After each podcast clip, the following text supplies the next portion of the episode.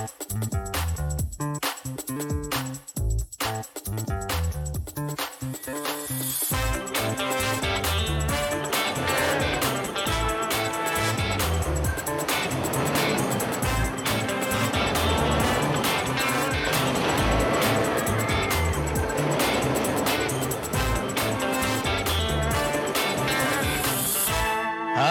listening to the Park Rush podcast. This is a Thing Park podcast. I'm Tom. Joining me, as ever, is Josh. Hello there. Hello there, Josh. How's it going? I'm good, thank you. Yourself? Yeah, not too bad. We are remote this week for the first time in a little while, but unfortunately, we've somehow ended up in a situation where we have more technical problems when we're in the same room than we do when we are apart. It's incredible. Work that one out. Yeah. Don't know how that's happened.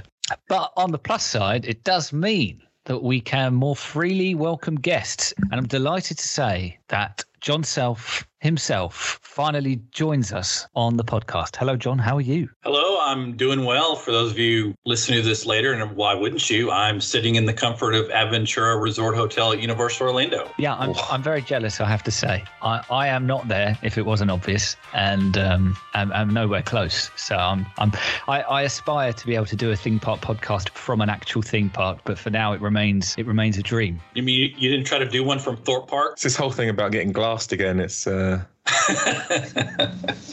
Yeah, I mean, you know, a, the Josh of a decade ago might have been more partial to doing that because he was a vlogging extraordinaire from Yeah. various theme parks. But oh, you Yeah. still haven't dug out, Josh, the video of you doing the blind date. No, Hollywood that- that- Studios. That'll come. That'll this month. I uh, I guarantee it. This month. I know what you should do actually. Well, I think Halloween might actually be a good time to put out something of that ilk. But I guess you could also save it for the third anniversary, which is coming up real soon here. What a time! What a time to be alive. What a time to be alive, indeed. Uh, yes, delighted to have John here with us. If you're a long time listener, you may well have heard his uh, dulcet tones before. He has sent in a couple of reports from the front line whilst we've been uh, banned from America.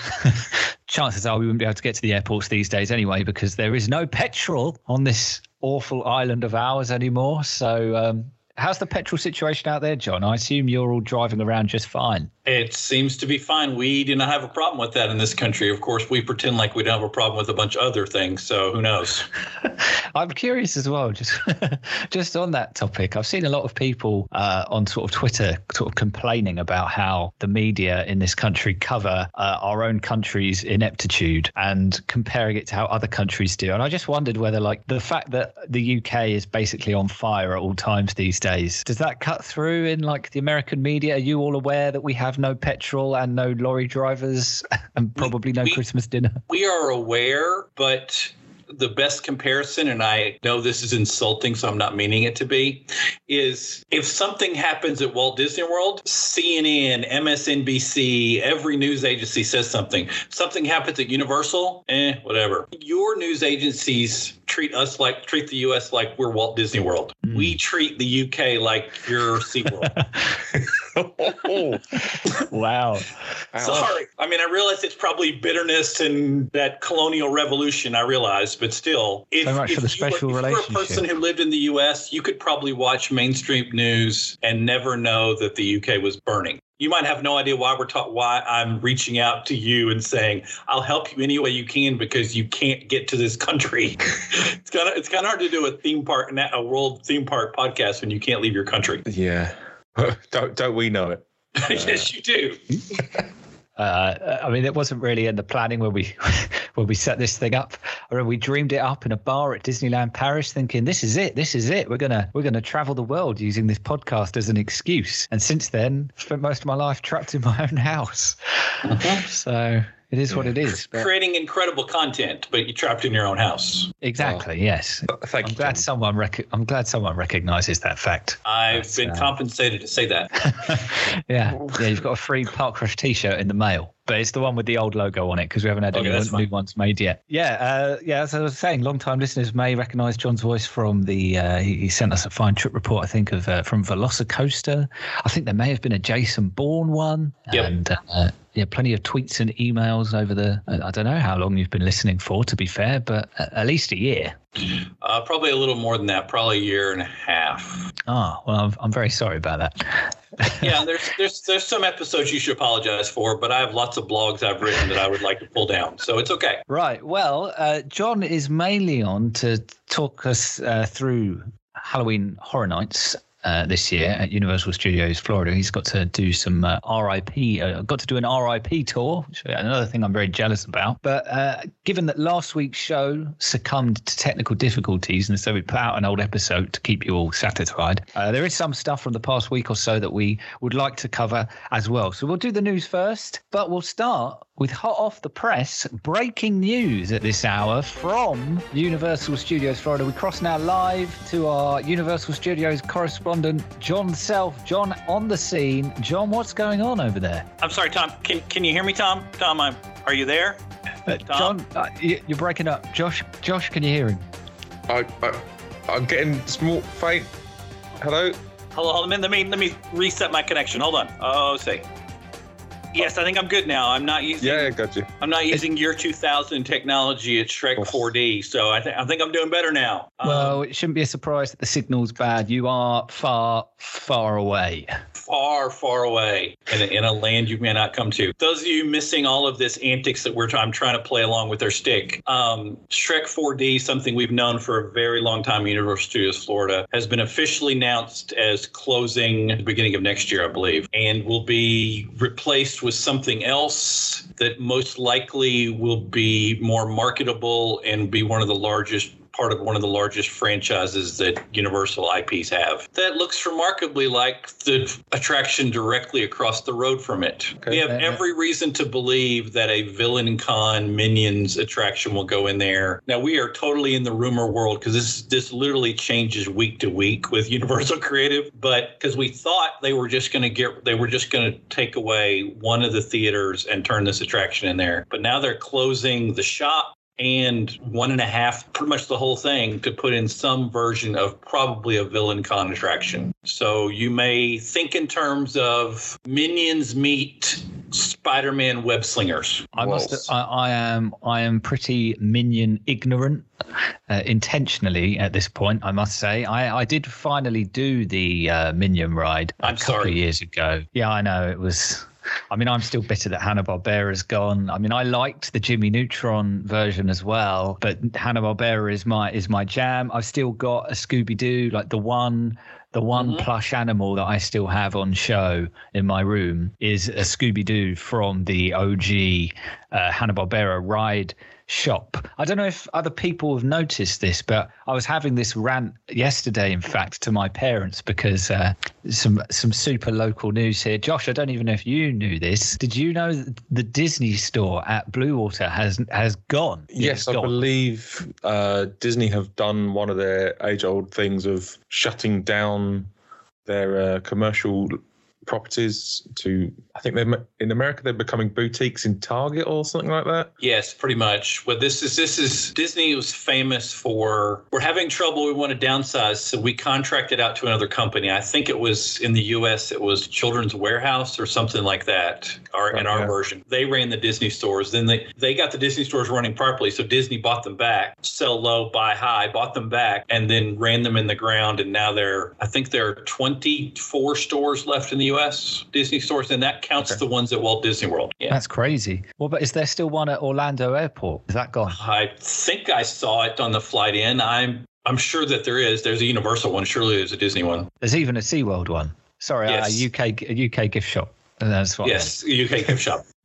So uh, I I assume that given yeah Disney getting out of North Kent. I, I, guess they're just running scared of the London resort. Yes, that's uh, clearly what's happening. I knew the London resort would have to come up, which we wonder if it'll ever happen. But we also we also blocked out some important refurb news at Universal Orlando. Um, the Mummy is finally getting its refurb starting next year for they say six months. We'll see. Um, mm. I wrote it yesterday, and everything was in B mode. Imhotep was was it may have been C mode. I've seen a better version of that. He doesn't come out. He doesn't tell you silence. He doesn't anything. I shall rule for all eternity. The, the Yeah, there's a recording. It's still the same recording, but it's just not. Oh. It's not the same. And uh, several of the other things were down. And we know that there's some track that needs to be replaced because they haven't done a full refurb of the Mummy, and I think since the beginning. Or Was that? Two, I'm guessing off the top of my head, 2003. I mean, that was a Yeah, that sounds ago. that sounds right. I remember I remember going on it and them having posters up for the Mummy Three coming soon. Yeah. And I- uh, I saw that movie in uh, what was then Downtown Disney, and I don't think I've ever spoken of it since. This is Is that, that's was So- it Tomb of the Dragon Emperor, whatever it is. yeah, that sounds. I sounds think so. right. Because remember, there's Mummy 3 and there's Scorpion King with The Rock. Those are two different things. Yeah, Yes. yeah, they are. Yeah, the Mummy Three though was uh, they got well, they didn't get rid. I assume she looked at the script and was like, "No, thank you." Thank uh, you. Rachel Vi- Rachel Weisz was not in it, and Yeah. Brendan Fraser had like zero chemistry with whoever Yep. replaced her. I can't remember who it was, but um, yeah, I'm really gutted about the mummy. I mean, well, it's, I'm, I go two ways on it, obviously, because I I think they've done obviously. I mean, w- remains to be seen the extent of the work that they do to this. Uh, I, I know there's some suggestion it might be what's known as a retrack.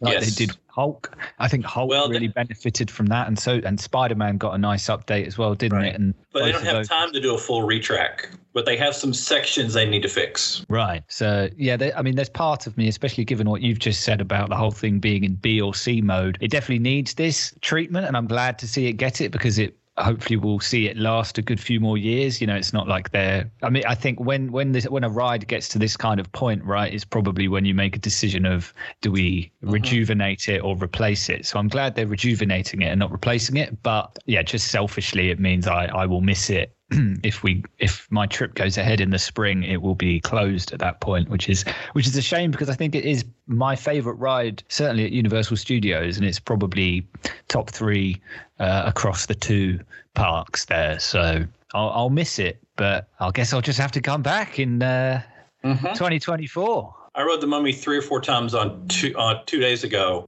um, and and everything worked wonderfully. But it tends to run better in the morning. But as the day goes on, it tends to it tends to be like us at work. It tends to move Yeah. a little Yeah. slower. Imhotep gets towards the end of his shift. Is like, I've your end will be my beginning. Yeah, yeah, yeah. Just speed Yes. I shall rule for all eternity. No one got him his damn coffee. That's the problem. Yeah. This interview a lot more if I had gotten my cup of coffee. Yeah. So yes, uh, selfishly, I'm I'm sad to see it go, and I guess Josh, this is probably the no pun intended. That it's the final nail in the sarcophagus when it comes to your Florida 2022 trip. Uh, yeah, I think uh, no mummy is is basically writes the whole thing off. What's the point? No mummy, no party. Absolutely. Um, may I introduce you to the Velocicoaster and Hagrid's Oh. Magical Creature Motorbike Adventure and the Bourne Stuntacular? Oh, he's he's got a good point there. He- He's got you there. Yeah, He's got can't there. argue with that. That's No. know, that to be. But the the two coasters especially look you know top quality. And don't forget about Mardi Gras next year. We already have it announced full and back in full force. Full Forks Mardi Gras. Wow. Yep. You, Everything. you know They COVID's announced over that then. They announced that on October 6th. I'm curious, what would you, uh, Josh, what would you do with the, incre- if I may say so, incredibly, uh, impressively physiqued men on stilts outside the Mummy show? I mean, those guys have pecs that deserve to be seen, and I would be disappointed if they are not found a new role which allows them to show them off. I don't want to see those guys in like a Scooby Doo outfit. They deserve better. Oh, what what do you do with them? That is a good question. Uh, but we know they'll be busy during Mardi Gras, all jokes aside. I I just like the idea of just recasting them in the most like ill-suited roles in the parks, like they do the choir in Hogsmeade or something like that. Right. Well, we can make them part of the Macy's Day, per, Macy's, sorry, the holiday parade sponsored by Macy's or presented by Macy's. You know, they could Sounds walk around on stilts. They could bring Santa Claus in. there you go. Just so Rip, ripped, tanned Santa. I like it. Mhm. And I guess, yeah, I mean, we- all right. I guess, you- as you say, John, this uh, Minions villain con thing is. Uh, Now, remember that is uh, it's a, rumor. it's a solid rumor, but it's been a solid rumor for at least a year. Would was there would there be anything that I mean, Josh? How about uh, the uh, just a permanent home for the West End Back to the Future stage show inside Universal Studios? Oh, sign me up. We could I have mean- that take over the Toon Lagoon Amphitheater. That would be Yeah. good.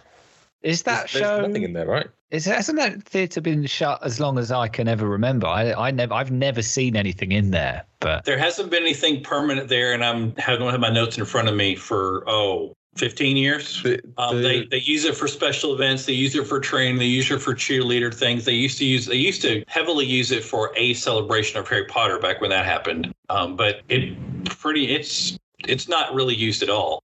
Of course, would bring us to another nice, pretty rumor with the Blue Man Group stage Mm, empty. We could stick the Back to the Future there. That's a good space for. That's a big, you know, been used for a similar purpose, right? In the Blue But Man the- Group. So the yeah the rumor today it's today so tomorrow will be different the rumor today is that the grinchmas show that happens in Seuss landing is going to happen at the blue man group theater this year I'm not sure how that's going to work logistically yes, uh, it's a fairly like sizable change in like locations. as i as i tell people it's not good to be in the rumor business because they at universal because they change on a minute by minute basis but that's the information as of this moment we shall watch it with great interest, I suppose. I mean, I don't know if you just want to briefly say as well, Josh. Like in all seriousness, that Back to the Future West End show Yes. sounds like a dream. If you are a Back to the Future fan, yeah did we Uh, actually tell the audience that we're talking about that show Uh, no, I don't think we did. No, we we covered it pre-show, but uh,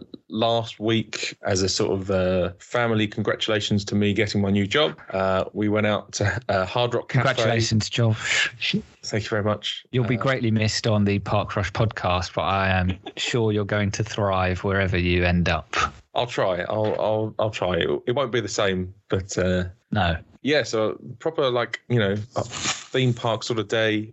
Went to Hard Rock Cafe for dinner. Uh, then went to see Back to the Future the Oh. musical. Yeah, up in London. Hard Rock. It was a new Hard Rock as well. It was a Piccadilly Circus one, not the original one in Mayfair, and then. Uh, Back to the Future in the Adelphi Theatre uh, uh, on the Strand, and if you like Back to the Future, I don't think it'll disappoint.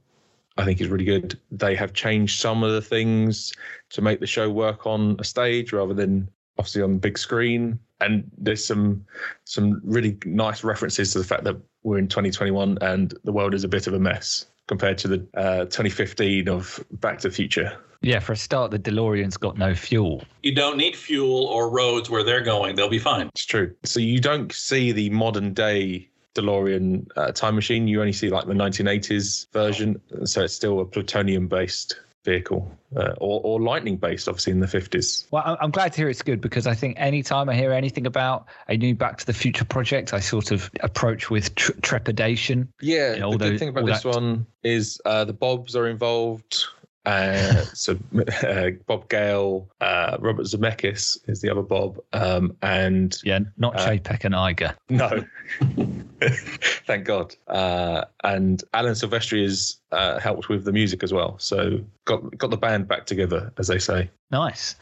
Well, there you have it. I'm, as I say, I'm hoping to see it later this month, so I'm very much looking forward to it. And, and just before we move off of like move move on to the next thing, kind of away from Universal Studios Florida stuff, I did want to maybe you know just return to that anecdote I started to tell about the Disney store because I don't know if anyone agrees with me. This is like a, a major talking point of theme park merch, as far as I'm concerned. Part of the reason why. I was emotional to see the Disney store. John's walked off, and I don't blame him. Part of the reason, part of the reason that I was emotional about the Disney store because it brought back memories of of finding the cuddly seven dwarves. I had to look all over the place for these things. Some of them I got in Florida, some of them I got back in the UK, and they're quite good quality. Like they they weren't like these plushy things. They had a bit of heft to them, so they would stand up. And that's the reason I've still got this Scooby Doo out because he's he's he's a bit firm, you know, so he can stand up on all on his four legs. Uh, but these days, all the theme park cuddly toys they're so soft and plushy there's like nothing to them i, I don't like this trend I, I like it when your, your cuddly toys had a bit of heft you know anyway i'm just putting it out there Okay, uh, two thoughts. Um, one, I, I'm not I'm not sure you're the target demographic for cuddly toys. you say that we should see uh parts of this house would beg to differ Okay. Um, I still don't think you're the target demographic. You may be an exception to that rule. But two, um, I got up because they're cleaning the room next to us, and I didn't want you guys to hear that, so I grabbed my headphones. That's a But, commitment but to your audio Disney quality. Store segue really helped. I, yes, absolutely. I, I mean, you know, I'll put a picture of this particular Scooby, uh, that's not a euphemism, up on the Park Rush Twitter page, and you can judge for yourself uh, the the quality of this particular Scooby compared to the Scoobies that you can get these days. I certainly think it's uh, it's it's pretty good. Anyway. Let's move on to some other stuff. We will do kind of a whistle stop, whistle stop tour of some of the other headlines from last week, which we didn't get to. I mean, briefly hinted at there by the fact that I'm still clinging on to the hopes of this Florida trip next spring. Is that we are or we should be uh, in a position in around a month's time where uh, we humble Brits may once again be allowed back into the United States uh, to start retaking what is rightfully ours. Down boy. You're gonna you're gonna let us you're gonna let us back in on holiday, which I'm very grateful for. No, no. I think we're just telling you we're letting you back in. I'm not sure we actually are because you still haven't gotten a date, have you? Uh, no, no specific day. I think it's kind of. I kind of assumed they'd be using Thanksgiving as a kind of vague target, you know, too. for the family reunions that people may want to have. Um, I mean, I don't care about that. Obviously, I just want to go on the roller coasters. But you don't want to come during Thanksgiving weekend, so that's a different conversation. Oh conversation. no, absolutely not. I just want to be allowed in by April. That's that's all I want, Joe. If you're out there, if you're listening, he's probably in bed by now, isn't he? But if, if he's listening at all, then, Wow. then Joe, I just want you to know that uh, April first will do me as a as a reopen the borders day. That's that's more than early enough. I'm not. I, I cannot remember, but in the U.S. we call it April Fool's Day, so you might not want to pick that day. Oh, No, yeah, we I we, we also have we also have April Fools. I, Day, c- I yeah. couldn't remember. no, Uh, quite right. But yes, that's. I mean, that's as big as kind of theme park news gets. Is the US is going to let the Brits into Florida again? So hopefully they go through with it. And and I get. I mean, the parks. I'd imagine. I- I don't know how much Disney World you've done during your current stay, John, but I have to assume it's absolutely mental there at the moment. Well- the idea of. Yeah. I mean, it's mental, and at the moment solely relying really on US visitors. I mean, once you get all the the Brits and the Brazilians back in, it's going to be absolutely rammed. You- You're not going to be able to breathe your own air. Well, if we keep having 50th celebrations at Disney, and sorry, um, this is a this is a touring plans commercial. Just play along as a touring plans blogger. Touring plans predicted that Magic Kingdom and Epcot would be a 10 out of 10 crowd level for the first couple days of October because of the 50th celebration. They were absolutely correct, but not in the right way. The rides were a 1 out of 10. If you wanted to go for the attractions, oh, it was the best day ever. I mean, I I have I have friends who rode Dumbo like four times in a row, and they rode Space Mountain with five minutes was the longest wait, and that may have been time from the walking through the queue. yeah. Um, I can tell you at Universal Orlando the waits are down, but we see we have we have I would suspect we have a lot of visitors from Brazil. Um, not to go back into my history of serving as a missionary, but I was a missionary in Brazil, which not let's not make that sound like that was a tough job. Okay, it wasn't. Uh, don't get that delusion. But I know the difference between Portuguese and Spanish. I mean, don't ask me to speak it, but I know the difference. There's a lot of Portuguese being spoken, unless, and it's not the formal Portuguese you speak in Portugal. Sorry, I just insulted every Brazilian national in the world, but um, they they kind of know what I mean. I can't imagine what Universal would be like without. Because we clearly have a significant number of South American visitors, and I'm I'm assuming you speak Spanish. You live in Florida. No, I'm not making an assumption here. I'm just going by the people who speak Portuguese. But the waits are pretty low unless you do the silly thing of, oh, let's try to get on Gringotts at two o'clock in the afternoon. Everyone's like, oh, yeah, the wait's not bad. It's 70 minutes. I'm like, it was walk on for the first four hours the park was open. That's your fault. That's on you. Yeah. You, sh- you Yeah. should consult. Sorry, let me finish my commercial. You should consult your touring plans subscription and get that solved. You wouldn't have that problem. Like I rode Velocicoaster this morning four times. I've done it two days in a row. Velocicoaster four times in a row in the morning. I haven't waited counting time to put stuff in my locker and take stuff out of the locker. I haven't waited more than 10 minutes. Wow. Amazing. Yeah, that sounds good. That's that's that's the way I like it. I mean, part of the reason I'm I'm disappointed about the mummy is that that was always a very reliable. I could do this three times in a row if I wanted to before I even have to worry about moving on. And um, you know, there's uh, it, it seemed like the kind of ride that got people on and off pretty quick. So Yeah, but they've started using less cars because they had a reliability issue. Ah. it's building up to I, I um spoiled, spoiled bourgeoisie, very part-time blogger here. I had to use my Express because I have that as a part Wow. of my spoiled bourgeoisie annual pass, my top Hmm. of the line annual pass I pay for because the the wait went to 60 minutes for the mummy at like 3:30 yesterday. Now I think they were Yeah. lying. I think they were lying getting ready for Halloween Horror Nights like Disney does. Another touring plans commercial. Disney tells you it's going to be 65 minute wait. Touring plan says it's 28 minute wait. Guess which one's correct? Most of the time it's touring plans. Disney inflate. Yeah. I'm pretty sure Universal was inflating those times because it was near Halloween Horror Nights time, but it was at least a 40 minute wait. just like anecdotal, but last time I went to Florida, I did use the touring plans. Um, not to add to your commercial that I am getting nothing for, but um, it was I, I pay I pay for my touring plan subscription, so I'm apparently not getting much except for Len and group won't cut me off from my small p- blogging checks. yeah. It's it's a very useful tool. Um, it's, it'll be interesting to see how that works. Uh, obviously, with the new Disney experience. Oh, I'll be happy to come on because uh, the staff has been waiting several years for this Genie to come out. I mean, they've already Okay. written like a whole bunch of blogs about this is what you expect with Genie, this is what's going to happen. If you were listening carefully, remember how I said Disney inflates wait times? That's all I'm going to say. Anything else would be would be slandering the mouse. Yes. You mentioned the genie there, uh, Josh. I don't know if you've got uh, our news uh, agenda from last week open, but there was some uh, some more G- genie adjacent, genie plus adjacent news, I guess you could say, Oh, from you, Disney you, last week for the 50th anniversary. I don't know if you've got it to hand. you mean the uh, Magic Band Plus through the information? Magic Band Plus? Yeah. I mean, Uh, the Disney cancels something and brings it back and adds a cup holder and charges you more. yeah, basically. Uh, We, we call that the, we call that the Lexus phenomenon in our country. uh, it's, it's shiny though. It, it's, it lights up. I mean, Yes, it's pretty. Yeah.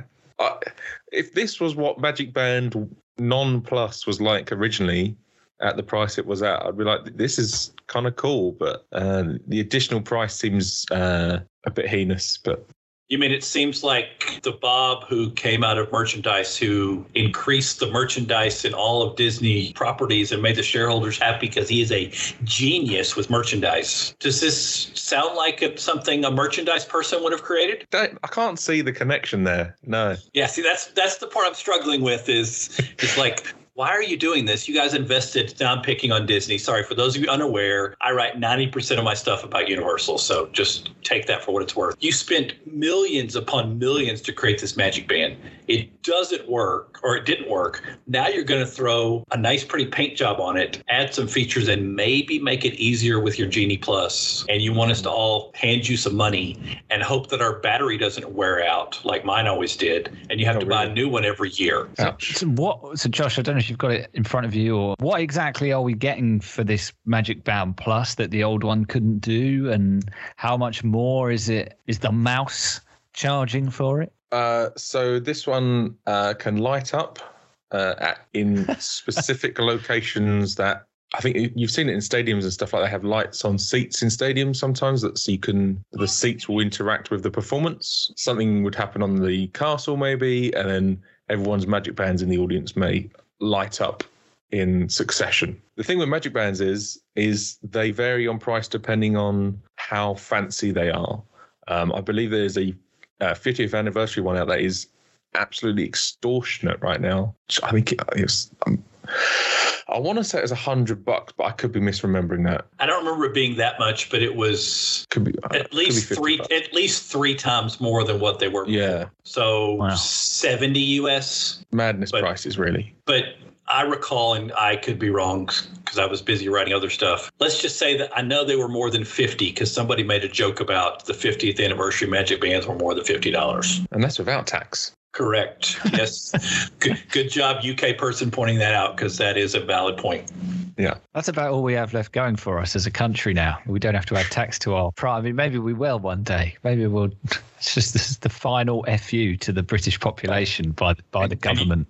And you don't have the confusing tipping thing either. Yeah. No, no. Yeah, we I'm just I'm just giving you all your material because you know you're UK based. we we still tip on occasion. It's Right. uh, which makes it even more confusing for uh, non-natives. You know what I will um what I will say just on the topic of tipping. I think the biggest tip we ever gave was in Florida, and it was at a Tony Roma's. Mhm. Uh, Tony, I feel like Tony Roma's is probably a, a kind of a favorite of the theme park crowd. There are a lot of them around. I don't think as many as there used to be. You, there used to be a, a ton of them around the kind of theme park areas, like in the in the Disney area, and uh, I, th- I think there aren't quite so many now. But uh, we went to one at one point, and they had on the kids menu one of the desserts was I think it was called a mud pie or something like that. It was like a chocolate dessert, and it had sort of gummy worms in it. It was meant the the it was meant to look like you know they just dug it out of the ground. So we ordered this mud pie, and we had a window seat. And uh, I don't know, about five minutes later, someone passed by at the window, and we looked outside, and it was the waiter down on his hands and knees digging, digging in the mud by, Nice. by the by the car park. And I was like, wow, this guy's gone above and beyond. He, he really wants us to think this is a mud pie. So he got the biggest tip that we've ever given, and and he earned it. He's probably still living large off of that tip. He's been in Vegas ever since. have you uh, have you got any el- anything else on this Magic Band Plus, Josh? Or Uh, no, not really. was- I mean, there's some other stuff, isn't there? There's there's Hey Disney. What's that all about? That they've also announced for the 50th. that is uh, this this sort of uh, Alexa-based device that is going to go into the uh, accommodation in Disney, uh, and it's uh, what they call it? An Echo Show.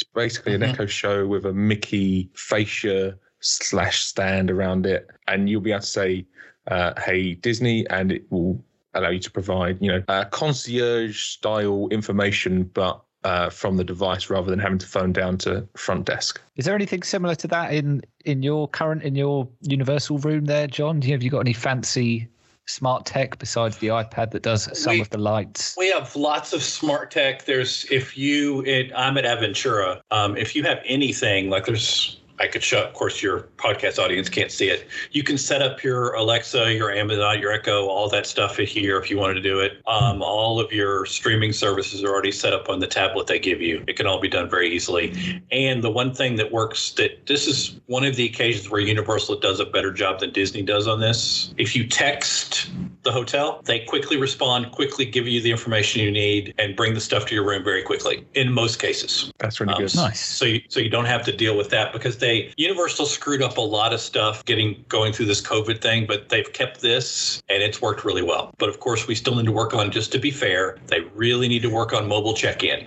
Okay, if you if you if you'd like to read between the lines, go search my name and mobile check-in at Universal. And whereas whereas at Disney everything's pre-programmed, assuming you have your Magic Band Plus and you've spent all your money, you just go straight to your room. course, yeah. The only other the only other things for the f- f- sort of this week's hot suite of 50th anniversary Disney World news is those those food dishes that we talked about a few weeks ago, named after former attractions. They've they've revealed some of those. They haven't taken up some of our suggestions, unfortunately, such as Mr. Toad's wild rice. But I am pleased to see Mr. Toad represented with uh, the Toad Burger, which was perhaps the most impressively assembled burger I've ever seen, based on the picture. They've got sort of olives stuck in the top of the bun to look like eyes, and a, a gherkin uh, sticking out the front like a tongue. Uh, I would love to see what the kind of 7:30 p.m. end of day Toad Burger looks like, just with sort of an olive falling down the front of his face and half a gherkin sticking out the wrong way, so it's a tail. you Yeah, know. let me Uh, let me let me give you some perspective on that. Um, as someone who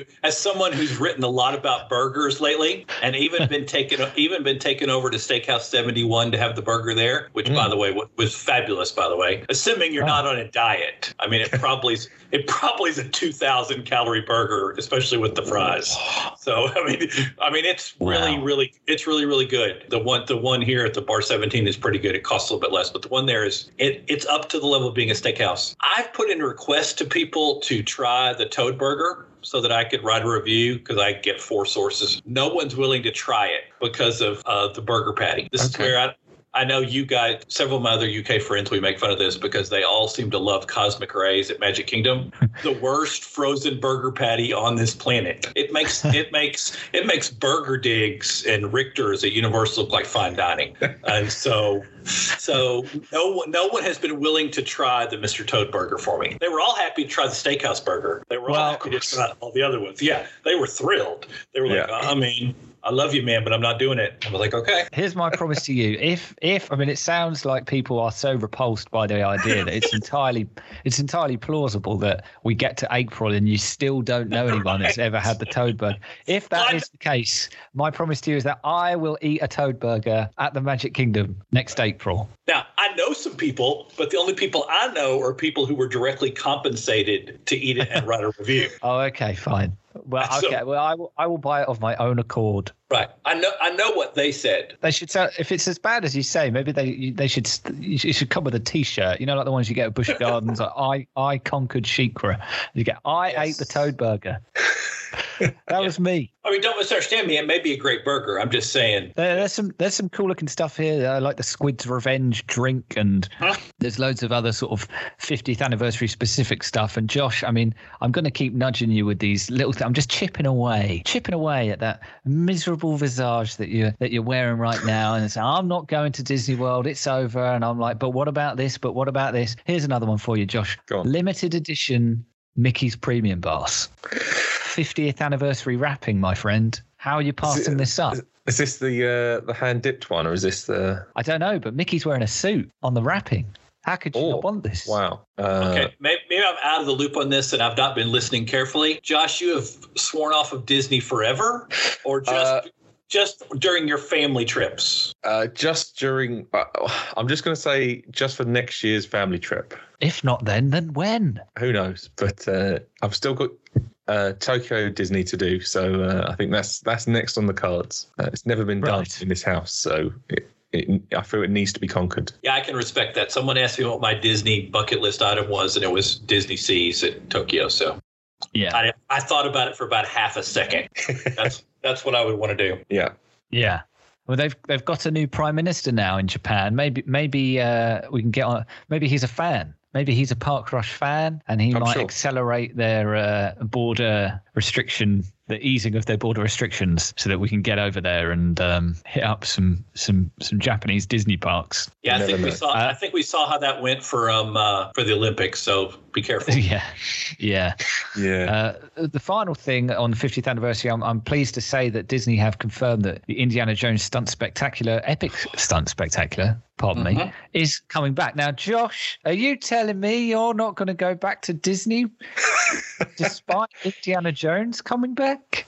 Uh, y- yes, uh, that is what I'm saying. Uh, I'm glad it is coming back though. We're, we're having we're having conversations at the moment about. I mean, we are we have got, I believe, booked basically 17 days to in Florida, and um, normally that gives you know we you don't we don't tend to do a theme park every day. We did that the last time we were there when we when I was only there for I think 11 days. My sister was there for nine, so it was only my parents who were there for long enough, really. So for the days that me and my sister were there, we were basically doing a theme park every day, and I was so exhausted that by the sort of three or four days to go, I was not really even enjoying it anymore. I was sort of, I need a day off. So the 17 days gives you a bit more of a buffer. But given how many parks we do want to do, because it's fair to say that I think everything that we would that we have done, apart from Magic Kingdom, has something new compared to when we were last there. So Hollywood Studios has all the Star Wars stuff and the Toy Story mm. stuff that we've not done. Epcot has Ratatouille and Frozen, which we've not done. Animal Kingdom, actually, Animal Kingdom, I don't think has anything new either. But Islands does, got Ti- Kite Universal Tales, does. Yeah, it's Kite Tales. Why sorry, do you say kite tails to the universal blogger? Okay, I'm going to be quiet. My biggest problem with kite tails is most of them they're not kites, they're balloons. Right. In fairness, I think it was a really good idea. It was a good idea to kind of recycle some stuff that they could use. You got to do something with that area. Yeah. and they got to do something to create some more traffic because Everest is going to be down for refurb. You got to do something, or that park is going to go to less than a half day park. I love Animal Kingdom; it's probably my second favorite park at Disney. Yeah, they got a, they got some problems with kite tails right now. It's it's just too easy to make fun of. Oh, yeah. And don't start. I'll make fun of you. I've already made fun of Universal, and they've already apologized via social media already today. So I'm more than happy to do that. I mean, I, I, do we know if they have adapted the DuckTales theme tune at all for Kite Tales? Because that's an instant fix right there, as far as I'm concerned. I'll, I'll turn up anywhere that's playing the DuckTales theme. I'm, I'm a simple man. I I think I used my rank as 176th most important person in touring plans to try to help with that, and Ah. I got nowhere. Ah, Alas. So, so when is uh, we may well have covered this, and I've just forgotten. When is uh, Everest scheduled to go down for refurb? Am I going to miss that too?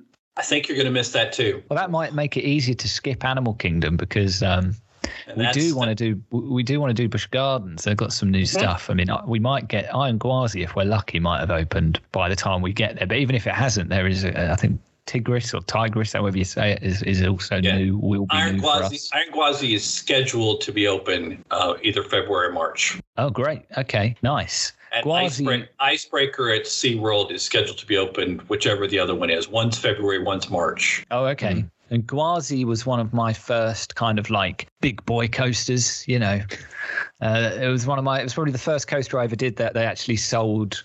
Hey, well done, you're brave. Uh, t-shirts for you know, and uh, so it's got a special place in my heart. I, I, I think I, I probably did, I think I did my back in one time I did that ride and it's still not recovered. I was trying not to ask that question. And then, how old were you when you tore up your back on Iron Gwazi? On Gwazi, because that was the problem.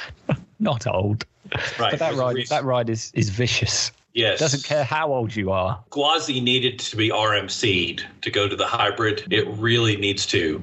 If it can be, if it can be sixty percent of what Steel Vengeance is at Cedar Point when it was totally hybrid, then it'll be an incredible attraction. fingers crossed. Fingers crossed, indeed. And hope that Uh. the Busch company pays their bills. right? Yeah. That's uh, it's been an issue. Yeah. Bring back the free pints. Mhm. God damn it. Sorry, you have to have annual pass for that at the moment. That's a bummer. Um, I know. anyway, uh, last couple of bits before we, we get on to Halloween Horror Nights finally. Uh, the Galactic Star Cruiser is opening for booking uh, from, I think, October 28th, general booking. And Yeah. uh, that opens on March 1st. I don't think there's any other new information from that. But uh, Josh, you're telling me that you could go on the Galactic Star Cruiser and you're still not going to go to Florida next year? I'm I'm not paying Star Cruiser money. Look, all you Yeah. need to do is sell a kidney. All right, is that so much to ask to go to Um, space? how how To go valuable to are space. Josh's kidneys? Uh, I mean, I would say they're reasonably. I mean, They're in good you're gonna donate. You're gonna donate both of them. I think that's not a good trade for you in the long run. Mm, yeah, it's probably true actually. But you go to space, Josh.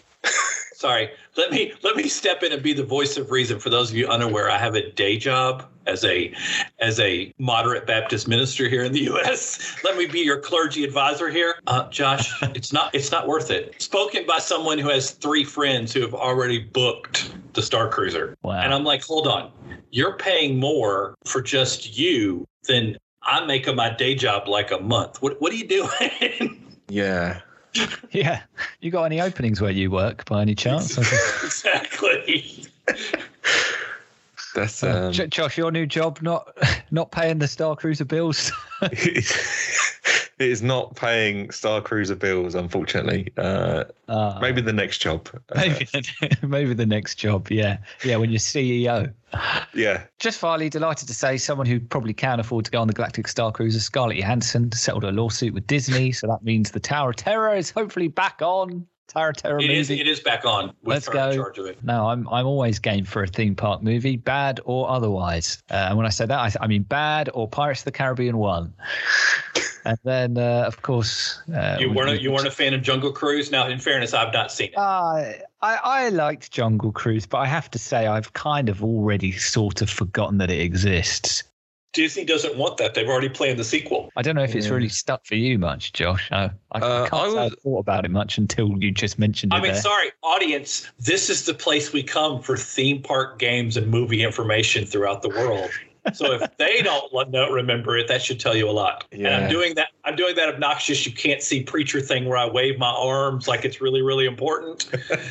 it is really, really important. I wasn't Oh. trying to downplay it. I only wave those arms when it's really, really important. Uh, I was, I was pretty. I would say I was pretty high on it when we was in the car on the way back from the cinema. Ah, I remember now. uh, as as the weeks have gone on and I've thought about things and I've listened to other podcasts where they review films or whatever, uh, I, I've soured on it somewhat. Since I started listening to people who know actually know what they're talking about, I've decided Well, hold it. We're not concerned about people who know what they're talking about. We are concerned about theme park, movie, and game experts. exactly. No which one who we, cares. we are. Yeah, no one who cares about people who know what they're talking about listen to the Park Rush podcast. And if they do, they're in the wrong place.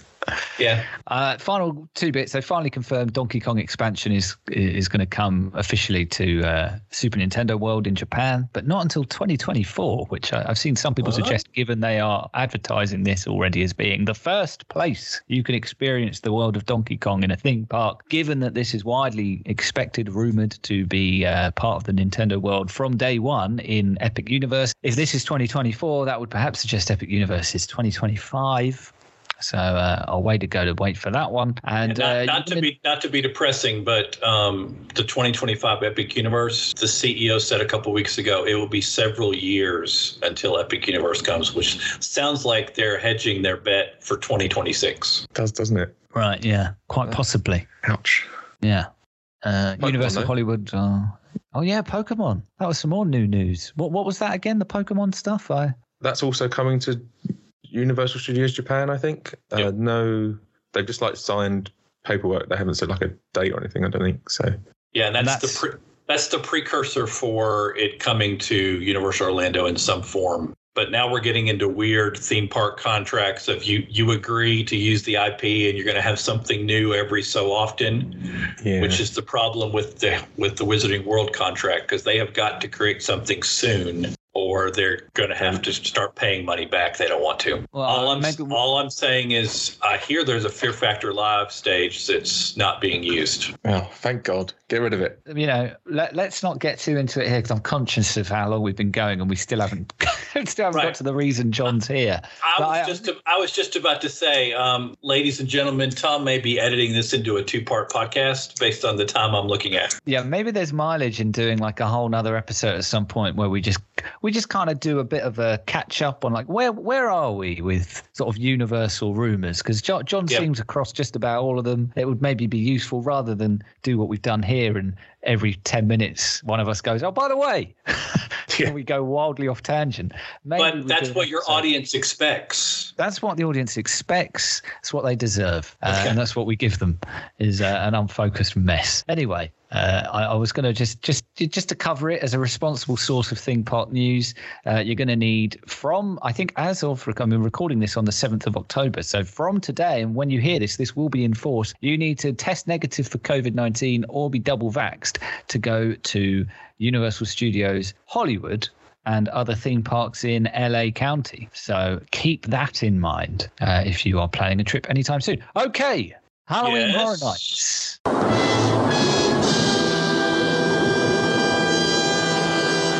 I've heard of this Halloween Horror Nights. You mean the world's most impressive Halloween scary event ever? I mean, oh, you, I you clearly would- haven't been to Thorpe Park Fright Night because uh, You say that, Josh. I was going to say the man's clearly not been to that one. We went to the press night at Oh. Blue Water. Do you remember that? that was rough. Back in the Anything day looks when good I, compared to that. you know, I, I I do work in news still, but Well, This just to clarify, fact. Clarify, we mean scary in an actual entertaining scary way, not scary in how bad it is. Yeah. oh, I see what you mean. Okay. Sorry, I need to be more clear in my language. I'm sorry. I realize I am speaking American when I should be speaking English, so I apologize. Well, I'm, I'm glad we've uh, we've worked that one out. Uh, I, I won't go off on yet another tangent. Uh, John, Halloween Horror Nights, it's it's up and running. You've done an RIP tour, which I must confess, I'm ashamed to admit, it took me well, it took me longer than I would like to admit to work out what that meant. I was like, RIP, what, what does he mean by that? What is, am I an idiot? It turns out, yes, I am. This is literally just a spooky take on VIP, basically. Look at you. You are. See, it I've just worked- took you a I've while to get there. It did, but I've worked it out. I'm pleased to say. Uh, and, in fairness, uh, yeah. a lot of people, a lot of people who do that for Halloween Horror Nights call it a VIP tour. They don't even call it by the correct name, even though Oh, you're given really? a lanyard and you're given a whole bunch of stuff that says RIP on it. Like you can't miss it, but that's a whole different conversation. Um, not that long ago, on September 18th, I went on a private group RIP tour, which means that we basically have a tour guide for the evening for all of it, who basically is just at our beck and call to take us to the front of the line to any house we want, take us anywhere we want in the parks, take us underneath the underneath the tracks on the mummy attraction if that's what we want to go do. Any of those things we could do. And that's what I did. The scary part is this was my first Halloween Horror Nights ever. Yes, a mm-hmm. theme park, a universal theme park blogger who does specialize in food, but a universal theme park blogger who's never been to Halloween Horror Nights. Yes, it was it was an interesting experience and I'm not sure I can ever go back unless I'm doing an RIP tour because I'm completely spoiled. Yeah. Well, it's, it's, I it's how that mean, works, right? To be fair, you're talking to someone here who, you know, UK theme park podcast host who until four months ago had not been to the two biggest theme parks in the UK uh, and was basically escorted around them like a small child uh, by Josh here. So, Yeah. you know, I, So we I'm- should we should give Josh more credit for his theme park knowledge. Is that what you're trying to say? yeah, yeah, exactly. He's the only one here who's not a, a massive fraud, clearly. Okay. That's fair. What would you like to know about the RIP tour? Well, I don't know if you want to just want to do a quick whistle stop tour of what what the mazes are this time out. Okay. I can try to remember. How how were they? I mean, I know you hadn't done it before, so I guess you maybe can't compare them so much to previous, but I can only compare them from editing other people's blogs and all the research and stuff because I don't know if you know this or not. A lot of theme park writers are really good, but they can't edit their own stuff. Yeah, I know. It's uh, you'd be surprised. There are a lot of professional journalists who, I- who, are exactly the same. as uh, soon as the words came out of my mouth, I thought I forgot who I was talking to. I was like, Yeah. oh, you understand this completely, don't you? I Um, when I- absolutely do. where I say things like too much passive voice and too much using the same word to start each sentence. And oh um, that's not a complete sentence. And they look at me like what? I'm like no that's not a sentence. That's not a sentence in any language. Okay. Um, Yeah. now anyone who reads my blog will be like you can't write either. That's a different issue. Um, commercial. Um, i did do a breakdown and review of most of halloween horror nights for pirates and princesses.net that's one of the other places i write for. But rip tour you show up at 5.30 outside you go through this process where they put you in groups they take you into the luxurious cafe la bamba that i'm sure neither one of you have been Oh. to If it's and not I- Croissant Moon, I'm not interested. That's Right, the I only know. Sorry. universal eatery that I attend. For those of you wondering, I I annoyed Tom today. I'm not annoyed. I poked the bear with Tom today of sending a tweet with the cookie from Croissant Moon. That's Oh. now three dollars and twenty nine cents. It's actually gone up. So, Oh, it's still worth it. It's been underpriced Yes, its it entire existence, in so but Cafe de Bamba is this. They use it for VIP tours, RIP tours, special events, press events. Um, they used it for a skeleton bar last year for H for Diet HHN, which I went to. Mm. You go in, they had a little hors d'oeuvre buffet, and your tour guide takes you around and you get your food. And then eventually you get out, and the tour guide basically says, What do you want to do? And so I was there. My spouse was there, who's a total fraidy cat who had been to Halloween Horror Nights before. And everyone kind of, the way I'm going to tell it, and I'm the one telling it right now, everyone kind of looked at her and, and was like, I think we should go to Beetlejuice first because that is clearly the least scary house of all of them. And so we did, and it was. And Beetlejuice, the Beetlejuice house was everything you would expect it to be. There were lots of lots of Beetlejuice actors. Um, every scene you're familiar with in the movie is there. They did what Universal does well. They created sets that are movie quality and and went through there. And there was there was very limited scares in that house. Then we went to Haunting of Hill House, the Netflix series. I don't know if you guys have watched that or not. I, I haven't. Have you watched that at all?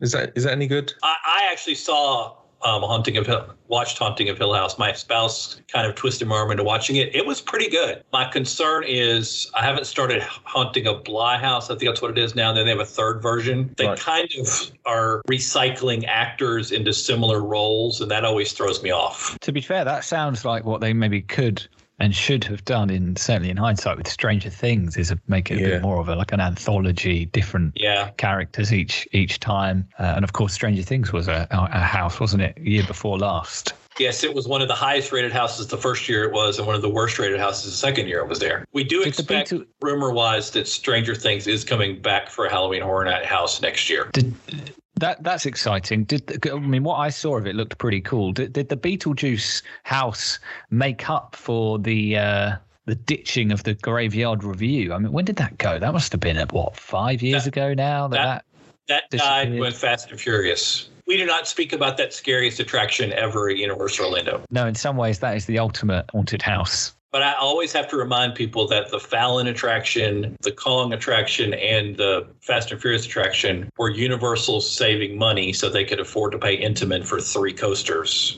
Hagrid's Velocicoaster and the rumored coaster at Epic Universe that they had to they had to pay up front. Sorry, allegedly had to pay up front. Interesting. Okay. So, so there was a lot of budget cuts and saving money, and that's Yeah. why that's why we were we just got a an already R and D terrible attraction over at Hollywood and brought it over here. Which now I need to make my I need to make my Disney dig right now. And why can't they get Tron up and running since they're just using the same thing they have overseas? But that's a different Right. issue. But it would be the Beetlejuice revue could have been changed to be something better, but it, it's gone. So, but the Beetlejuice house was good, and then Haunting of Hill House, uh, the sets were excellent, the scares were good. If you've seen the show, it was helpful uh, Okay. because you you could follow along with what they were trying to do when there were no scare actors around. I guess at this point we should mention the plexiglass was in a lot of not plexiglass, the vinyl was in a lot of places in these houses to separate the scare actors from the participants because if you've done Halloween Horror Nights, you know you walk through in this conga line, not exactly COVID safe environment. Yeah. No, um, I was I was going to ask you about. I'm trying not to make a COVID social side of commentary. things. As someone who wears a mask while he's here at Universal often, even though we're not required to, and is living in a state with a mask mandate indoors, I am sensitive to the issue. I, except for some houses, the vinyl did not take away anything. Oh, that's but Haunting, Haunting of Hill House was arguably probably the best house. But it would be helpful if you knew the backstory because Haunting of Hill House does this. This is what happened in the past. This is what happens in the present. It goes back and forth in the on the show, and so you have to kind of know that's what's happening in the house. Right. Yeah. Makes sense. I seem to remember. I've written this so long ago. I seem to remember we left there, and then we came back out into the because all these houses are in the backstage area. So we Yeah. came back onto the main park. Uh, we pondered doing a few things. I think we rode MIB, and uh, I think I only got like 200, which is sad for me. I'm not very good, but usually I get about 300 or 400, 400, 400,000, not 400. Yeah. Yeah. yeah. Uh, and then we, because we walked right onto that, then we left there and then we went to the Welcome to Scary House, is what I remember. Welcome to Scary, you need to know your Halloween Horror Nights history. Well, Scary, Ohio is a callback to one of the HHN creative people who created a place with and they would always come back to it. And that was one of the towns, Cary, Ohio. So it's Scary, Ohio. And they brought back scare zones and houses that have been based upon that. It really was like a best of. I knew the individual houses, but there really wasn't a solid flow. It became more of a jump scare house, and it worked. Right. But I would argue that it was the worst house of the 10 this year. Hmm. Um, but I think I wrote on a scale of one to 10, it was probably a five or a six. So if your worst house is average, I, I'm told by HHN veterans that sometimes the worst house is less than a one. Now, there may be. there, there may be some tens in that same year, but some of the houses are just terrible going back in time. Wow. So if your worst house is a five, that's a pretty good year. It's a solid Um, year. Yeah.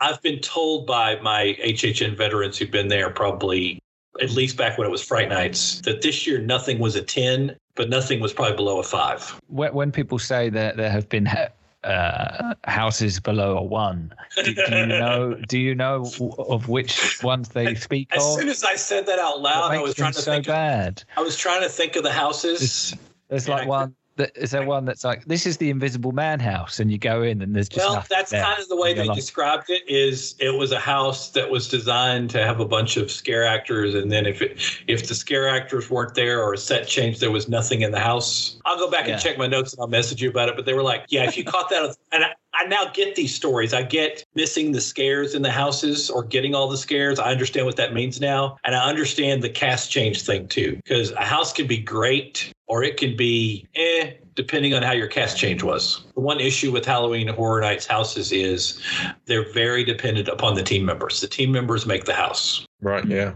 But I mean, they were really good content in that scary house, but in the Welcome to Scary House, but it was you needed to be knowledgeable in HHN to enjoy it. And then the other two houses that were near that were Wicked Growth, which is a pumpkin house, Yep. which which arguably was the second best house, maybe the best house, because they thematically it was easy to follow. Witches are trying to resurrect the Pumpkin Lord. Yes, as a Christian minister, I'm having some issues as I'm walking through, but let's just I hate let's just, let's just let's just go with the go with the concept here because I'm like this is like Sabrina what Sabrina the Teenage Witch on Netflix where everything is spoken in Satan terms using the same language you would speak to God and so you know Mm. the whole house house is like witches and the pumpkin lord and they're raising this little baby to become the pumpkin lord but the theming is great um, the When elements you're, were when, you're do, when you're doing these, do you feel like you're an extra in the Conjuring movies? Like you know when they when they and get someone from the church to make the devils Yes. go away. I sometimes visualized this make me sound important, but I'm not. I remember being at the Olympic Training Center here in the U.S. and training there, and that's another podcast for another time. And for some reason, they wanted to show us Exorcist One and Exorcist Two for our break time. I'm not really sure why, but yeah, it kind of reminded me of that.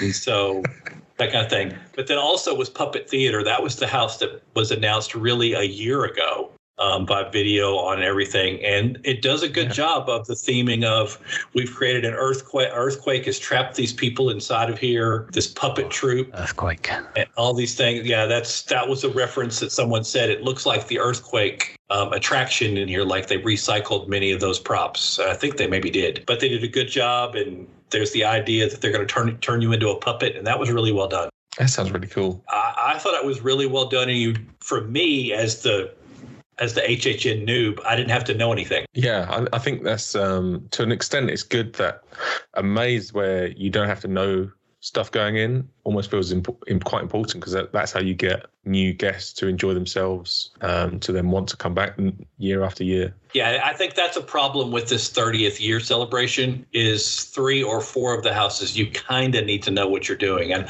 obviously as a very part-time blogger, I knew a bunch of the stuff from the history. So I was like, "Oh yeah, that's what that is. Oh yeah, that's what it." But what if you were someone who didn't know that? Yeah. I think it would be hard. We took a break, then we went to see the Lagoon show, which I can't even think about what that Lagoon show is called, the projection show. I thought it was okay, um, but I had already seen it because I'd already had to edit somebody's blog, blog about it. And so it was good, but everyone, the standard thought is it was not as good as the one two years ago. The one two years ago, the first time they did it, was just fabulous. And this one was just okay. Because one of the struggles with Halloween Horror Nights is it needs more, using the theme park term, people eating shows. Yeah. It needs places for people to go. And the lagoon setup, since they have it set up for the lagoon show that goes on during the during the regular season. There's just not there's nowhere to sit. You're standing and the viewing area can get kind of cramped. Now in fairness the show's only about 10 12 minutes so it's not that big a deal. But it, it's kind of a weakness in the how they did it. Not that the old version the old cinematic show where they used to have the the screens on the on the lagoon was any better but that's one of the weaknesses of them creating that show so that but it was good that they at least tried to do something there Yeah. So that's the uh, Marathon of Mayhem Yes, thank you. I knew, Factory. I knew it was marathon of something. I just couldn't think of what it was because that's the premise. Is Jack is in charge because somehow I'm str- I'm still struggling with this because I have a logic problem. Jack, who was trapped in the lantern by fear. Those of you don't know your HHN, just play along for a second. Jack and all the icons who somehow pop out of the lantern but go back into the lantern and fear keeps the lantern. Jack is everywhere this year. He has his own his own lagoon show. He shows up at Eddie's Scare Zone. His brother, um, whose brother who's obsessed with chainsaws, which is an issue this year. Um, he's he he goes around on he goes around on a golf cart and just terrorizes people while he's going around.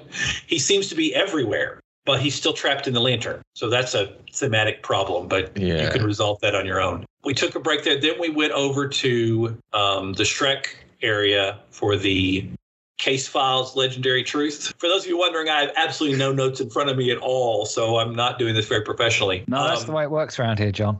I know it does. That's why I was. that's why I Notes was are trying- banned. I'm not. I'm not doing a podcast similar to the one we just referred to earlier for this one, so I, I don't have to be so scripted. But this is the Shrek Theater. The Shrek Theater is famous for either being kind of a not scary theater because wasn't Killer Clowns there a couple yeah. years ago? I believe yeah. I believe that's where it was, and it tends to get a heavy weight because it's the beginning of the park, um, and it tends to be short because of the theater they're using. I went in it, and I of course knew the history of Boris Schuster, their use of Boris Schuster, and uh, Boris Schuster. In case you're unaware, there's a window pane that's in Studios, Florida that says Boris Schuster, private investigator. There's an entire backstory and legendary truth of he writes novels about his events and they sold really well and he's the the plot is you're seeing a person i think his name is tim who is reading the novels and doing the history thinking these real demonic things actually happened that he didn't Right. make them up and so you're walking through the house and there's these gigantic book props to tell you what's going on which are really well done but you're moving from scene to scene to scene to scene you don't really need to know the history of legendary truth for that one as long as you catch the fact that there's totems and the totems were how the demons were defeated Okay. You should catch that at the beginning of it, but you might not. If you miss that, you're totally clueless walking through the house. But I thought the house was much longer than I expected it to be and much better. I, I would say it's a top, easily a top four house this year. And to put a top Nice. four house in the in the Shrek Theater is a big deal. So it says it's like a kind of like a film noir Yes. world. Does it come across that way?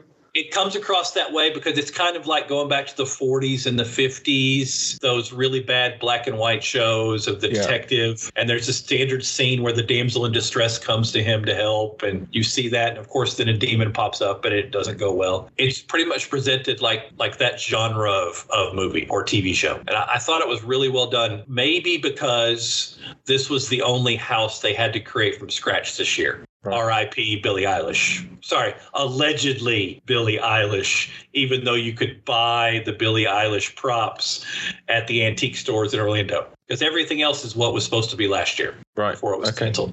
Um, we left there, then we went to. Uh, you may have to help me out with this one, Josh. The Nightmare Fuel Halloween Nightmare Fuel show in the Fear Factor live stage. We joked about that being Halloween Nightmare Fuel sponsored by Mountain Dew because it sounded like something they would put out. Oh yeah. Um, this this show, I think I I think I edited this out. I wrote it originally. I'm not sure I was old enough to attend this show. As my Twitter friend um, Alicia Stella pointed out, I believe she said there was lots of risque dancing. That was an exact word that she used. There was lots of leather, lots of Sounds like my people. kind of house. Right. Lots of people. I don't know if we recorded this or not, if this was pre show or not. We talked about the stilt walkers Yeah. and their physiques and the stilt Yeah, it's walkers. been so it's been so long. I can't remember if Yeah, that's I in the know, I know. podcast or before we This may- started. This may be two podcasts, everyone. I'm sorry. Um, This was three podcasts ago. We were talking about that. What day Right. is it?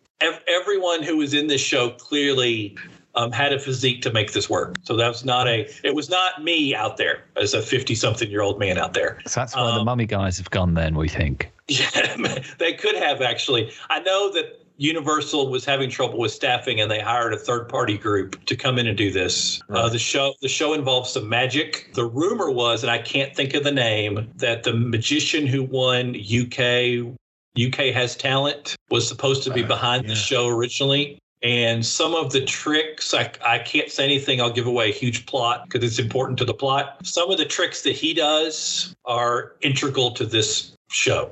But this is the kind of, all joking aside about it being a little too grown up for me, this is the kind of show that fits what you're looking for at Halloween Horror Nights. This is not Mickey's Not So Scary. This is Halloween Horror Nights. And so there's going to be, there were fire jugglers, there was aerial people, there were dancers who came up, came off the stage out into the crowd. Um, there was everything you would have expected for a Halloween Horror Night show.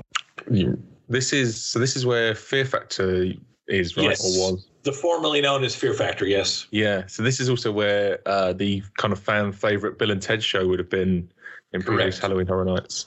Now, Academy of Villains, once again, they have gone their way for good reason. Academy of Villains was there two years ago, and so that was that was good setup. This show was very hard to get into. We only got into it because we were on a private group RIP tour, and we couldn't get into the 9:30 show, and we barely got into the 11 o'clock show. Oh wow. Okay. So if somehow so, somehow someone is listening to this and you're wanting to go, this is the show you need a dedicated night to go see. If you just saw this show, went to Beetlejuice House and did one more thing, it would probably be worth your admission. Probably. We left there and then we went to knock out the last four houses we have left that are over in the Fallon Mummy area. Went to HHN Icons, which it really would help if you knew your HHN Icons, because this a it.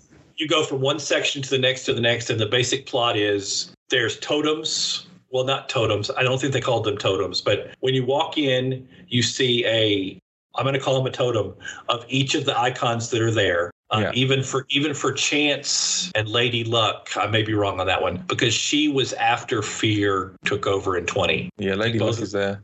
She's 21. Yeah, she's 21. Duh. Okay. Those two were after. And so fear has control of them somehow. Yeah, there's a plot hole there, but just go with me. And basically, you're walking through essentially the lantern. You wouldn't know that unless someone told you. Walking through the lantern for each section.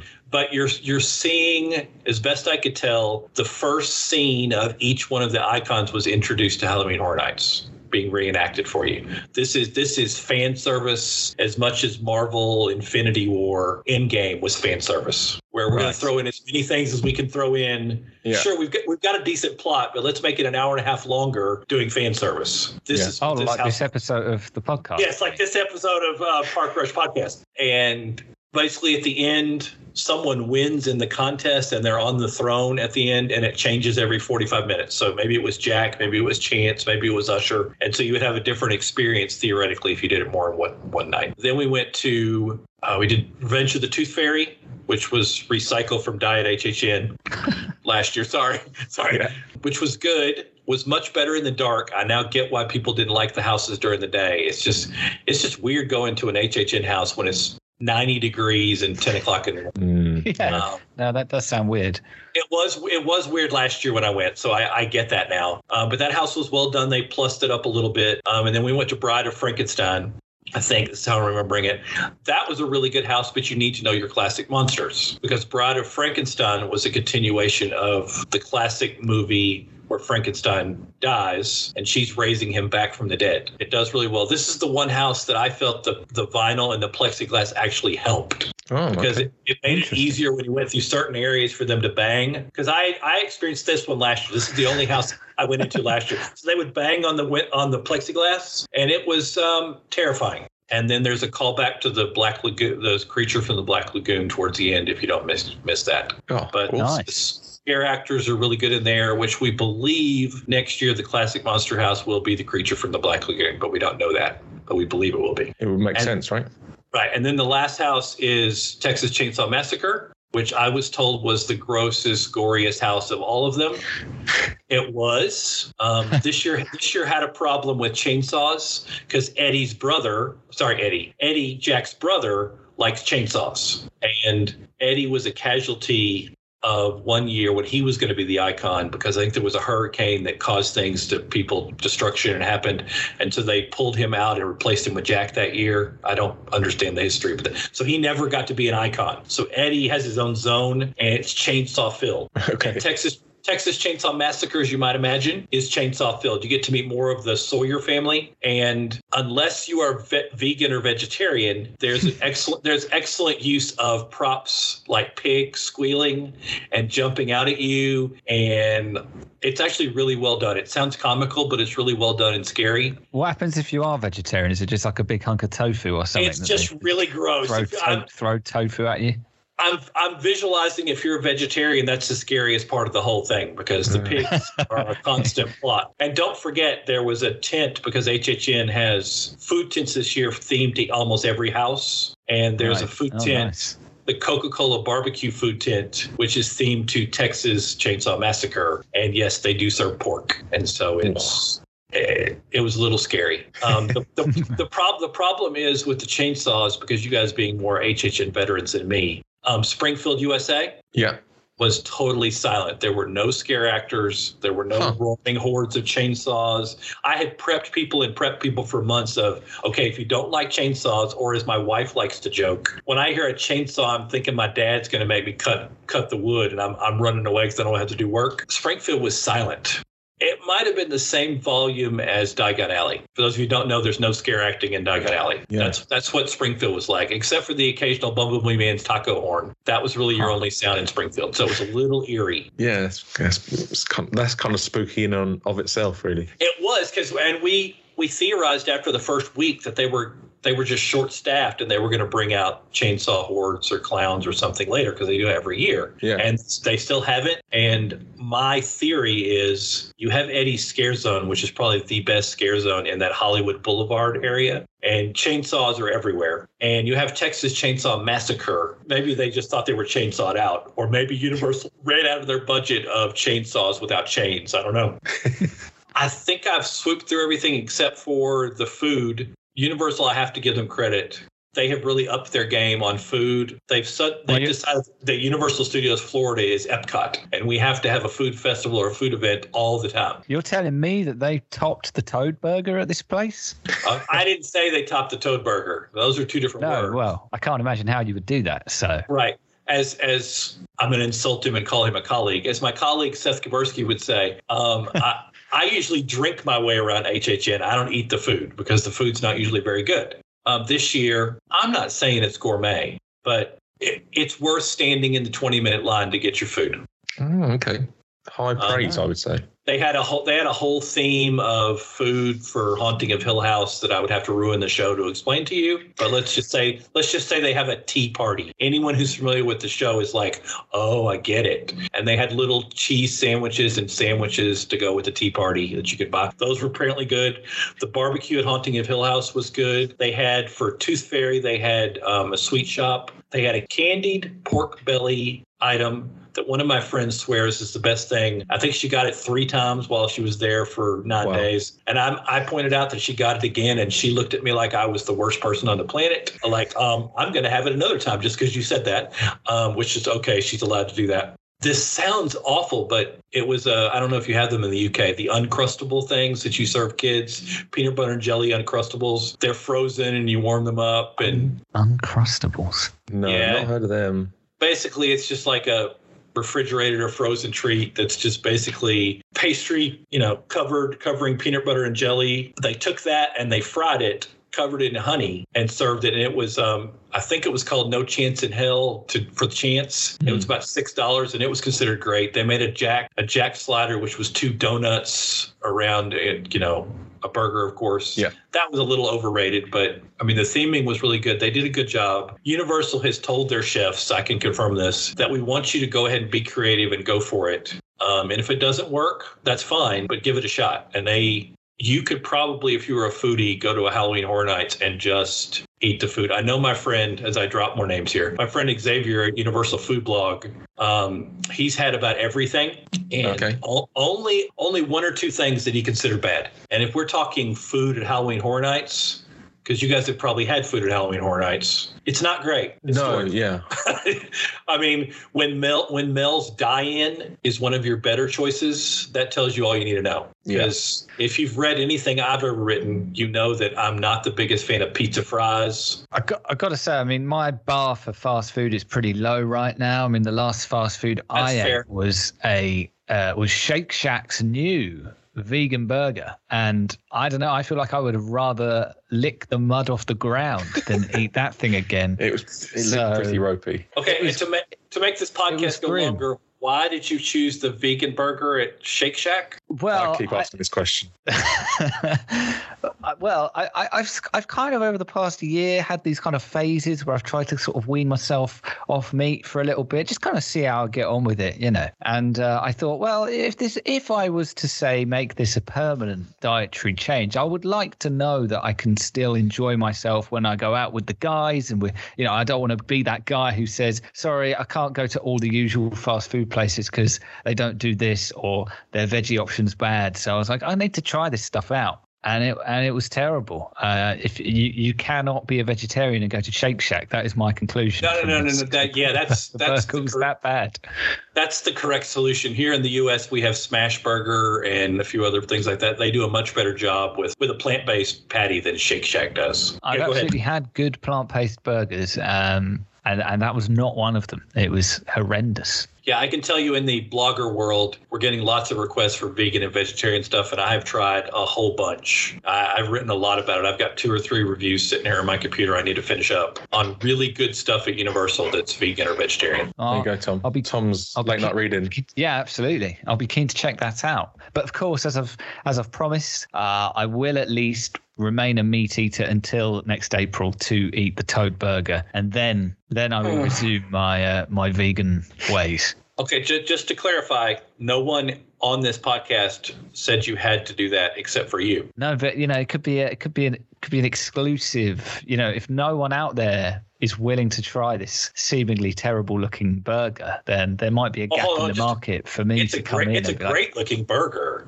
I've eaten it's- the burger, guys. Yes. Me, I've eaten it. Anyway, that is an exhaustive tour of Halloween Horror Nights. It was also an exhaustive tour of many other theme park related things. That is, by a distance, the longest episode of the Park Rush podcast to date. Uh, I can only apologize and give my deepest, deepest thanks to Josh and John for seeing it through. And, and hell, hell, thanks to myself also. This has been a heroic effort. We say, all you- deserve pats on the back for this. We we should we should take tomorrow off, boys. I wish. you know how lame would that feel calling in sick to work? Well, John, On what my is it, first Josh? You got, you Yes. got COVID, have you? No, I've stayed up too late doing a theme park podcast. But no, that was good fun. Uh, it, uh, exhaustive but enjoyable, and lots of valuable information there uh, about horror nights. It's, and it's got me in the mood. To, uh, Josh, why don't we do the Thorpe Park Fright Nights? Why? Why have? Oh, I have. It's bad. What? Is it not very good? No. Wow. Um, tell us how you really feel, Josh. Uh, it's like the queues are like four hours long, and it's like a really mediocre, at best, scare maze. So it's Right. like Universal used to be when it was Fright Nights. You'd have like two houses, and you'd wait three hours, and one of them would be good, and one of them would not. Uh, yeah, but because it's England, uh, it shuts too early, and you only get to do one of the mazes. Ah, okay. Sorry. Yeah. Oh, this sounds absolutely fantastic. Yeah. Uh, I think we should do it ironically. I would, I would just do a podcast in the queue and eventually annoy everyone in our immediate vicinity to the point where the queue will just dissipate before our eyes. Yeah, eyes. sure. I mean, got nothing better to do this year, right? So Also get glassed. Yes, Yeah. absolutely. Anyway, that's going to do it for this week's episode of the Park Rush podcast, episode 155. Thank you very much for listening. Uh, if you've got any questions or comments that you'd like to make, other than please stop, please stop, then you can email us podcast at parkrush.com or tweet at parkrush podcast. If you enjoyed the show, and I can think of no reason why you wouldn't have, do give us a, a like or a subscribe on your podcasting platform of choice. We are available everywhere, as well as at parkrush.com. And if you want links to some of the articles we've talked about today, then you can uh, find the show notes at newhighscore.co.uk. But that's going to do it. We'll be back next week with more. Until then, take it easy, everybody, and goodbye. See ya.